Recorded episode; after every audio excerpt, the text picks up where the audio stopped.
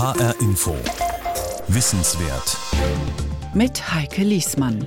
Wir verzichten inzwischen auf ausgebildete Lehrkräfte und arbeiten mit Laienpädagogen, die weder von der modernen Grundschulpädagogik etwas wissen, noch von den Gegenständen, die sie unterrichten sollen. Es herrscht ein eklatanter Mangel. Wie in ganz Deutschland fehlen auch in Hessen Lehrer. Mehr Kinder als geplant besuchen eine Grundschule. Und gerade hier, bei der frühen Bildung, ist es wichtig, dass für diese Kinder gute Grundsteine gelegt werden für die spätere Entwicklung. Das aber steht immer mehr in Frage. Mehr noch. Die Opfer stehen ja schon im Vorhinein fest. Wir wissen schon, wer hinterher versagen wird. Es sind die Kinder, die die professionellsten Pädagogen bräuchten. Bildung stärkt fürs Leben, eröffnet Chancen und befähigt zur Meinungsbildung. Es klingt gut, was Bildung alles ermöglichen kann. Weil aber immer mehr Lehrer und Lehrerinnen fehlen, kann dieser Anspruch oft nicht eingelöst werden. Quereinsteiger werden geholt, um die Löcher zu stopfen, die falsche Planung gerissen hat. Eine davon war unsere Kollegin Petra Boberg, die als Aushilfskraft an einer Grundschule in Wiesbaden eingestellt wurde. Sie hat erlebt, was es heißt, nicht genügend ausgebildet zu sein. Und was das für die Zukunft unserer Bildung heißt, werden wir erst in einigen Jahren wissen. Eines aber scheint klar. Die Opfer stehen schon fest. Stefan Bücheler berichtet darüber, was der Lehrermangel an Grundschulen anrichtet. Leute, könnt ihr bitte einmal zuhören? Ich finde es nicht in Ordnung, dass ihr jetzt nicht zuhören könnt. Hey. Die kleinen Kinder sind auch deswegen in hohem Maße auf höchste Kompetenz der Lehrkräfte angewiesen, weil sie sich ja ein Versagen in der Schule immer selber zuschreiben. Die Sechsjährigen, die Siebenjährigen, die Achtjährigen, wenn die auf einmal schlechte Noten nach Hause bringen oder sonst wie, sagen sie ja nicht, ich hatte eine schlechte Lehrerin, meine Lehrkraft ist unqualifiziert, sondern die Kinder schreiben sich das Schulversagen selber zu. Und das heißt, sie werden in einem Maße vom Weiterlernen entmutigt, das absolut erschreckend ist.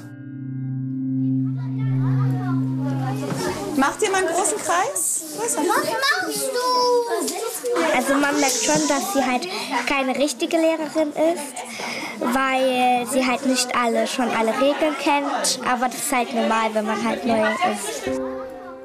Die Opfer stehen ja schon im Vorhinein fest. Wir wissen schon, wer hinterher versagen wird. Es sind die Kinder, die die professionellsten Pädagogen bräuchten. Insbesondere solche Kinder, die in sozialen Brennpunkten gehäuft wohnen und genau in diese Schulen schicken wir derzeit die meisten Quer- und Seiteneinsteiger. Weil in den Villenvierteln sind die nicht. In den Villenvierteln sind ordentlich ausgebildete Lehrkräfte. Es ist schon ein Betrug an diesen Kindern. Oh, das gibt's doch gar nicht. Nee, das funktioniert ja gar nicht, Leute. Gar nicht funktioniert. Den Erstklässlern mal eben das kleine Einmaleins beibringen, kann das so schwer sein? Lesen und Schreiben für die ganz Kleinen? Genau, das ist der neue Buchstabe. Ist das ein kleines oder ein großes Y? Ein kleines Y. Habt ihr das alle gemacht?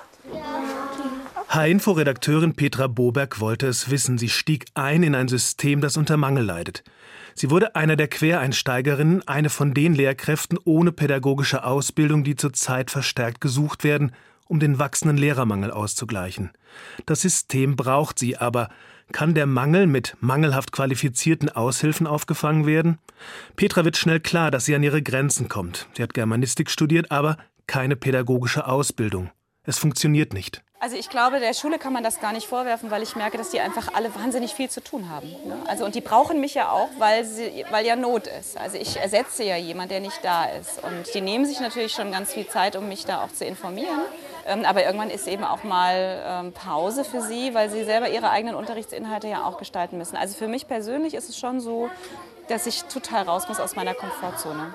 Und ich jetzt etwas mache, was ich nicht kann und was ich nicht gelernt habe. Und ähm, natürlich habe ich mir auch vorgenommen, guten Unterricht zu machen. Also ich habe ja auch meinen eigenen Anspruch. Ähm, Und dann ist man natürlich auch enttäuscht, wenn man merkt, oh, das hat heute überhaupt nicht funktioniert. Und woran lag das? Also man geht dann hinterher in die Analyse, habe ich den Unterricht nicht gut genug vorbereitet? Haben die einfach einen schlechten Tag gehabt? War ich nicht streng genug? War ich zu streng? Ähm, und das ist für mich alles neu. Für drei Monate hat Petra sich verpflichtet, kein Fake. Ihre Aushilfsanstellung passiert unter realen Bedingungen. An ihrem ersten Tag an der Grundschule in Wiesbaden steht die Journalistin Petra Boberg schnell alleine vor der Klasse ohne Vorbereitung. Eigentlich ist geplant, dass die Quereinsteigerin eine Lehrerin unterstützt. Zu zweit kann die Klasse aufgeteilt und die Kinder können differenziert betreut werden. Aber der Grundschulalltag sieht anders aus. Die erfahrene Lehrerin muss in eine andere Klasse. Petra steht alleine da. Ich kannte die Kinder nicht, ich wusste nicht, was haben wir überhaupt auf dem Stundenplan für ein Thema. Und ich musste 45 Minuten mit Erstklässlern füllen. Und ich bin gescheitert, muss ich sagen. Ich habe es nicht geschafft. Und das ist aber Realität weil die hier wirklich so knapp sind. Und deswegen versucht man eben sowas zu machen wie ich, dann geh doch rein. Die HR-Info-Journalistin erlebt hautnah, was Lehrermangel bedeutet. Für sie selber, für das Kollegium und vor allem für die Kinder. Der Lehrermangel an Grundschulen ist dramatischer, als die Kultusminister der Länder bislang angenommen haben. Laut einer Studie der Bertelsmann Stiftung fehlen bis 2025 26.300 Lehrerinnen und Lehrer. Wie kann es sein, dass die Länder, sprich die Kultusministerien, so falsch geplant haben? Die Bertelsmann-Studie geht von einem Anstieg der Schülerzahlen aus, der doppelt so hoch ist wie der, den die Kultusministerkonferenz zugrunde legt. Die Analyse der Bertelsmann-Studie stützt sich auf die neueste Bevölkerungsschätzung des Statistischen Bundesamtes vom Juni 2019, Demnach werden im Jahr 2025 knapp 170.000 Schüler mehr in der Grundschule zu erwarten sein, als von den Kultusministern bislang angenommen. Was die Zahlen schon jetzt für den Alltag bedeuten, übersetzt diese Lehrerin von einer Offenbacher Schule. Also wir werden immer ausgedünnter. 600 Stunden ähm, ungefähr sind uns zugewiesen und 120 Stunden sind von ähm, nicht ausgebildeten Personen besetzt. Das ist einfach krass. Ja, mhm. das fühlt sich nach ähm, Elendsverwaltung an. Zu wenig Lehrer, zu viele nicht ausgebildete Quereinsteiger. Und das in Grundschulen, die vor immer größeren Herausforderungen stehen. Lehrerin Kirstin Schultheiß-Schauer aus dem Kreis Offenbach beobachtet, wie sich die Voraussetzungen der Schulanfänger an ihrer Schule verändern. Also aus meiner Sicht können die Kinder mit Medien und Technik besser umgehen. Aber so Dinge, so Grundkompetenzen wie Hygiene, Körperhygiene, trocken sein, ähm, Schuhe binden, sich selber anziehen können, so alltagspraktische Sachen, da sind die Kompetenzen weniger geworden. Und da hat Schule immer mehr den Auftrag, ähm, ja, Arbeiten, die wir eigentlich aus unserer Sicht oft sagen, das ist Arbeit der Eltern zu übernehmen, weil die entweder keine Zeit haben oder auch gar nicht wissen, wie man es den Kindern beibringt. Das, was Elternhäuser zu Hause nicht mehr schaffen. Das verlagert sich immer mehr in die Institutionen und die Institutionen stellen eigentlich einheitlich fest, dass das ähm, immer, immer schwieriger wird mit den Alterskompetenzen. Können Quereinsteiger vor diesem Hintergrund mit den wachsenden Anforderungen einen Lehrermangel tatsächlich auffangen? Können sie bestehen in einem System, das außerdem damit kämpft, Inklusion umzusetzen, also die Teilhabe von behinderten Kindern in den Klassen? Stefan Wesselmann ist Rektor an der Trinkborn-Schule in Rödermark und Landesvorsitzender des Verbandes Bildung und Erziehung in Hessen. Aus seiner Sicht passen Quereinsteiger nicht so gut zu den besonderen Anforderungen in den Grundschulen. Die Grundschule ist die stärkst belastete Schulform überhaupt, weil es die einzige wirkliche Gesamtschule ist, die wir haben, denn da gehen alle Kinder rein. Und äh, da haben sie von den äh, eben halt von denen mit einem sonderpädagogischen Förderbedarf äh, bis hin zu den Hochbegabten wirklich alle Facetten. Und ähm, ja, da ist natürlich zum einen die Pädagogik sehr stark gefragt, die die Fachvermittlung sehr gefragt, also nicht nur das Fachwissen, sondern ich muss es ja auch ans Kind bringen. Das heißt, da muss ich ein großes didaktisches äh, Wissen auch haben, weil es nutzt mir ja nichts äh, zu wissen, wie das 1 plus 1 und 1 mal 1 geht, sondern ich muss ja den Schülerinnen und Schülern die Mathematik auch als System schon in der Grundschule vermitteln. Und wenn ich das versäume, wenn ich das einfach wirklich nur so, ich zeige euch jetzt, wie man Plus rechnet und wie man Mal rechnet und dann macht ihr das jetzt einfach viele hundert Mal, ähm, damit, darauf kann ich dann äh, in den weiterführenden Schulen nicht aufbauen. Kinder müssen die Mathematik als Beispiel auch schon als System begreifen in der Grundschule. Und das geht nur, wenn ich da vorne einen Menschen stehen habe, der oder die eben halt entsprechend äh, auch äh, nicht nur fachwissenschaftlich fit ist, sondern auch fachdidaktisch, also die wissen, wie man es ans Kind bringt. Und dennoch setzt Stefan Wesselmann auch an seiner Schule in Rödermark Quereinsteiger ein. Wir sind ja froh, dass wir Menschen haben, die uns bei unserer Arbeit unterstützen. Ja, wenn wir jetzt, wenn ich mich jetzt als Lehrergewerkschafter hinstellen würde und sagen würde, Deprofessionalisierung unseres äh, Berufes, ja, äh, wir wollen hier überhaupt gar keine äh, Menschen haben in der Schule, die das nicht von Grund auf gelernt haben und zwei Staatsexamen gemacht haben, da würden wir uns ja auch ein Stück ins eigene Fleisch schneiden oder ins Knie schießen oder wie auch immer sie das äh, dann ausdrücken mögen. Ähm, und wenn ich das jetzt mal selber an meiner eigenen Schule sehe, äh, wir haben auch Seiteneinsteiger, die wir aber nur in gewissen Fächern einsetzen. Also nicht in Deutsch, Mathe, Sachunterricht äh, oder so, sondern wirklich in den äh, Fächern, wo es dann zwar auch an Grundlagen fehlt, also ich möchte jetzt die Fächer, äh, was weiß ich, Mu Musik, Kunst nicht äh, abwerten oder so, ähm, aber wir sehen da schon, dass wir gerade in den Hauptfächern eben halt an der Stelle äh, ja, mehr Chancen vertun oder auch mehr Schaden anrichten würden. Das Recht auf Bildung in Deutschland ist ein hohes Rechtsgut. Es wird getragen von der Allgemeinen Erklärung der Menschenrechte, dem UN-Sozialpakt, der UN-Kinderrechtskonvention und es lässt sich aus dem Grundgesetz ableiten. Steffi Daum beobachtet die Situation aus einer anderen Perspektive. Sie studiert Grundschullehramt an der Universität Frankfurt und sie ist als fortgeschrittene Studentin derzeit sehr gefragt. Die Schulen, so ist ihre Wahrnehmung, suchen verzweifelt Verstärkung. Der jungen Frau wurden schon TVH-Verträge angeboten, also Tarifverträge für den öffentlichen Dienst in Hessen mit fester Stundenzahl. Und das, obwohl sie ihre Ausbildung noch nicht abgeschlossen hat. Sie hat das abgelehnt und unterrichtet nur stundenweise als Krankheitsvertretung. Wäre es so, dass es von vornherein feststeht, okay, ähm, Steffi, du bist zehn Stunden in der Woche in der und der Klasse, aber mit einer Doppelbesetzung. Das heißt, es ist eine Lehrkraft mit dir da drin, die du unterstützt. Dann wäre es was anderes. Also dann würde ich darüber nachdenken, aber regelmäßig alleine die Verantwortung tragen und nicht nur für diese Krankheitsvertretung mal für wirklich einen sehr begrenzten Zeitraum, also ein oder zwei Tage, würde ich mir nicht zutrauen. Mhm. Ihr ist klar, dass viele Quereinsteiger sich das sehr wohl zutrauen, dass Schulen sie dankbar beschäftigen und dass es bis zu einem gewissen Grad auch funktionieren kann, wenn Krankenschwestern, Künstler, Architekten in den Aushilfslehrerberuf einsteigen. Aber trotz ihres im Studium schon gesammelten pädagogischen Wissens will sie mit dem Unterrichten erst beginnen, wenn sie fertig ausgebildet ist. Das finde ich schon herausfordernd. Also ich glaube, da ist auch so ein bisschen die Meinung von solchen ähm, Leuten, die das machen, dass sie denken, naja, in der Grundschule, da kann man ja nicht so viel falsch machen. Da probiere ich mich einfach mal aus und das, ja, das wird schon irgendwie klappen. Aber ich glaube, ohne dass man wirklich diesen tiefen fachlichen Hintergrund auch einfach hat, kann man da sehr, sehr viel falsch machen. Einfach von grundlegenden Dingen wie Zahlen, Rechnen, Schreiben, Lesen, also was einfach die grundlegenden Dinge sind. Wenn das einmal falsch verankert worden ist im Kopf bei den Kindern, dann hat es halt in den weiterführenden Schulen also, glaube ich, extreme ähm, Folgen. Extreme Folgen? Der Grundschulforscher Jörg Ramseger beobachtet die Situation an den Grundschulen mit großer Sorge. Auch er befürchtet extreme Folgen. Wir erleben eine Deprofessionalisierung des Lehramtes, auch eine Dequalifizierung, eine Abwertung der Arbeit der Grundschullehrerinnen und Grundschullehrer in Deutschland, die es in dieser Form seit den 1960er Jahren noch nicht gegeben hat. Die die Arbeit in der Schule wird nicht mehr bloß äh, durch äußere Umstände wie Ausstattung oder neue Schüler oder schwierige Schüler oder so immer schwieriger gemacht, sondern wir verzichten inzwischen auch auf ausgebildete Lehrkräfte und arbeiten mit Laienpädagogen, die äh, weder von der modernen Grundschulpädagogik etwas wissen, noch von den Gegenständen, die sie unterrichten sollen. Und das ist natürlich ein erheblicher Eingriff in die Qualität des Bildungssystems, der auch erhebliche Folgen haben wird. Das ist vorhersehbar. Jeder Mensch hat das Recht auf Bildung. So steht es in Artikel 26 der Allgemeinen Erklärung der Menschenrechte von 1948.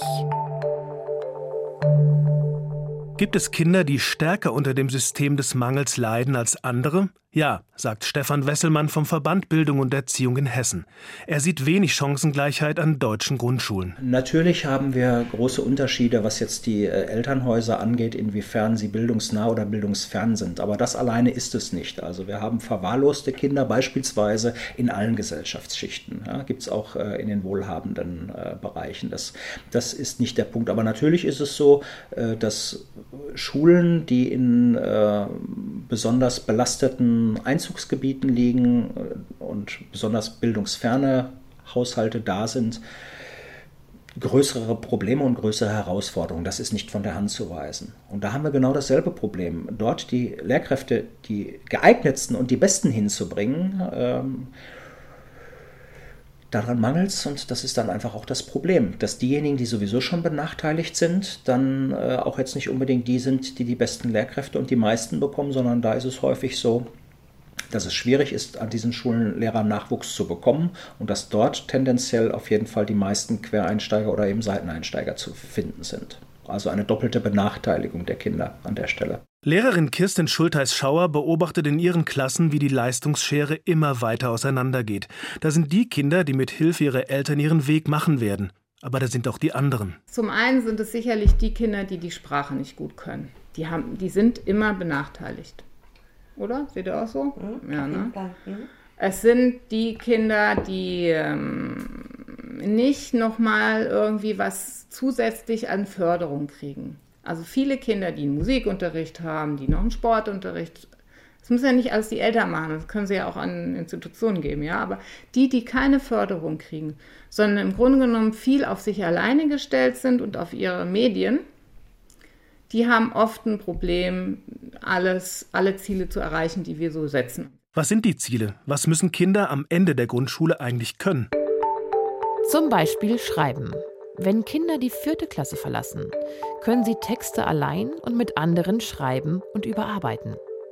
Sie können in einer gut lesbaren Handschrift schreiben. Sie können flüssig schreiben. Sie sind in der Lage, einen Text übersichtlich zu gestalten.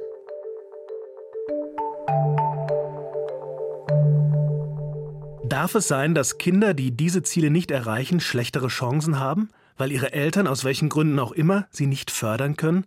Dass eine zusätzliche Förderung durch die Familie sogar regelrecht mit eingeplant ist? Das, was die Offenbacher Lehrerin als bittere Realität beschreibt, ist keine neue Erkenntnis. Im Februar 2006 besucht Vernon Munoz die Bundesrepublik. Er kommt als UN-Sonderberichterstatter für das Recht auf Bildung. Sein Auftrag? Ein Bericht zur Umsetzung des Menschenrechts auf Bildung in Deutschland. Sein Fazit In kaum einem westlichen Industrieland ist der Bildungserfolg eines Kindes so stark von der sozialen Situation seiner Familie abhängig wie in Deutschland. Munoz beschreibt eine soziale Selektivität, von der Kinder mit Migrationsgeschichte besonders betroffen seien. Denn die wachsen viel häufiger in sozial schlechter gestellten Familien auf. Wenn aber jeder ein Recht auf Bildung hat, dann heißt das, Grundbildung muss verpflichtend, frei zugänglich und kostenlos sein. Kein Kind darf ausgeschlossen werden. Ein demokratisches Bildungssystem muss es allen Kindern ermöglichen, entsprechend ihrer Fähigkeiten zu lernen, um später eine Ausbildung zu machen oder auch eine Hochschule zu besuchen. Werden Kindern in Deutschland diese Bildungschancen vorenthalten? Werden sie beim Erwerb von Bildung benachteiligt durch den Lehrermangel? Wirkt der wachsende Einsatz von Quereinsteigern dem Recht auf Bildung entgegen? Katja Urbatsch hat die Organisation Arbeiterkind.de gegründet, die sich für mehr Chancengleichheit im Bildungssystem engagiert. Sie unterstützt junge Menschen dabei, ein Studium zu beginnen, auch wenn sie die Ersten in ihrer Familie sind, die das tun. Für Katja Urbatsch ist klar, das Recht auf Bildung ist in Deutschland äh, aus meiner Sicht nicht gegeben für alle, weil der Bildungserfolg von der sozialen Herkunft abhängt. Der Bildungserfolg ist in Deutschland aus Ihrer Sicht maßgeblich von der Unterstützung der Eltern abhängig. Also mein Eindruck ist, dass ähm, die Eltern in unserem Bildungssystem sehr fest eingeplant sind. Die sind sozusagen Teil des Lehrplans. Also wir gehen immer davon aus, dass die Eltern unterstützen müssen. Und ich habe immer den Eindruck, wir kommen nicht damit klar, wenn das nicht gegeben ist.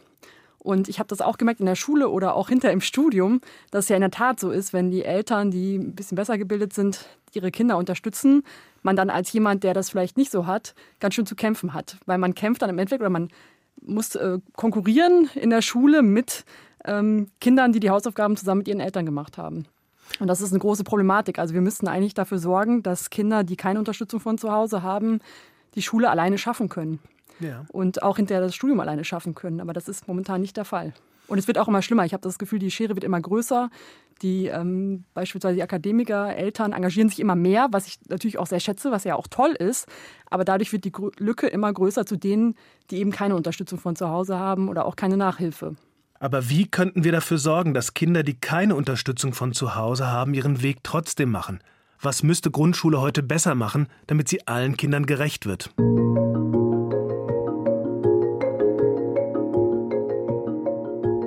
Jörg Ramseger hat 30 Jahre lang Grundschullehrer ausgebildet. Er hat eine klare Vorstellung von einer guten Grundschule und fängt bei der Zahl der Pädagogen in den Klassen an. In jedem Polizeiauto fahren immer zwei Polizisten. Warum eigentlich?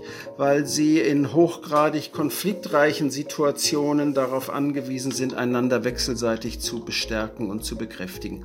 Und äh, in einer inklusiven Schule äh, bräuchte man natürlich wenigstens über viele Stunden am Tag, nicht jede Minute, aber über viele Stunden am Tag äh, eine Doppelbesetzung oder eine äh, Zusammenarbeit von Lehrkräften mit anderem pädagogischen Fachpersonal. Das ist in der Schule auch nicht zu viel verlangt. Aus Sicht des Bildungsforschers müssen die Kinder als Individuen wahrgenommen werden und jedes nach seinen Möglichkeiten gefördert werden. In jeder Grundschulklasse kommen so ganz viele ganz unterschiedliche kleine Menschen zusammen. Und diese Individualität zu erkennen, zu akzeptieren, auch zu achten, jedes Kind in seiner Eigenart zu achten und nicht alle über einen Kamm zu scheren oder womöglich denselben Lehrgang für alle Kinder zu benutzen. Ähm, das wäre wirklich old school. Und ähm, moderne Schulen versuchen eben auch ein solches differenziertes Unterrichtsarrangement zu realisieren. Und dafür brauchen sie materielle Bedingungen und räumliche Bedingungen und die Bereitschaft zur Teamarbeit. So etwas umsetzen können aus Jörg Ramsegers Sicht nur sehr gut ausgebildete Pädagogen. Selbstverständlich, wie in jedem anderen Gewerbe, ist natürlich auch im Bildungssystem die Professionalität der Lehrkräfte die allerwichtigste Voraussetzung. Hinzu käme, dass in einer solchen inklusiven Schule mehr noch als im bisherigen Schulsystem Lehrkräfte sich wirklich als Teammitglieder begreifen müssen. Das heißt, dass Lehrkräfte, sozialpädagogisches Fachpersonal und weitere Mitarbeiterinnen und Mitarbeiter, die in einer Schule tätig sind, wirklich äh, zusammenarbeiten äh, und auch in wöchentlichen Teamkonferenzen gemeinsame Projekte planen und sich über die Kinder austauschen. Das heißt, sie müssen auch bereit sein, länger als bis 13 Uhr in der Schule tätig zu sein und gemeinsam miteinander den Schultag und die Schulwoche zu gestalten. Und all das müsste in Räumlichkeiten stattfinden, in denen sich die Kinder auch ganztags wohlfühlen, wo es Möglichkeiten gibt, eine Klasse auch mal aufzuteilen. Was brauchen wir also, damit unsere Kinder nicht um ihre Schulbildung betrogen werden? Gut ausgebildetes Personal an den Schulen. Mehr Lehrerinnen und mehr Lehrer, gerade auch Männer, werden an Grundschulen gebraucht. Dieses Personal wird gut bezahlt. Grundschullehrkräfte nicht schlechter als Gymnasiallehrer. In vielen Stunden gehen jeweils zwei Pädagogen in die Klassen. Sie alle sind Fachleute, die sich nicht als Einzelkämpfer durchschlagen, sondern ein Team bilden. Dazu gehören Schulpsychologen und an inklusiven Schulen auch Förderpädagogen. Quereinsteiger können ein solches Team ergänzen. Es gibt genügend Zeit und Raum, um auf die unterschiedlichen Bedürfnisse der Kinder einzugehen. Zu einer guten Grundschule gehört auch, dass die Kitas so ausgestattet sind, dass die Kinder die nötigen Grundkompetenzen für die erste Klasse mitbringen. Haben alle verstanden, was die Hausaufgaben sind? Haben alle die Hausaufgaben verstanden? Eine Frage, die man durchaus an anderer Stelle auch anbringen muss.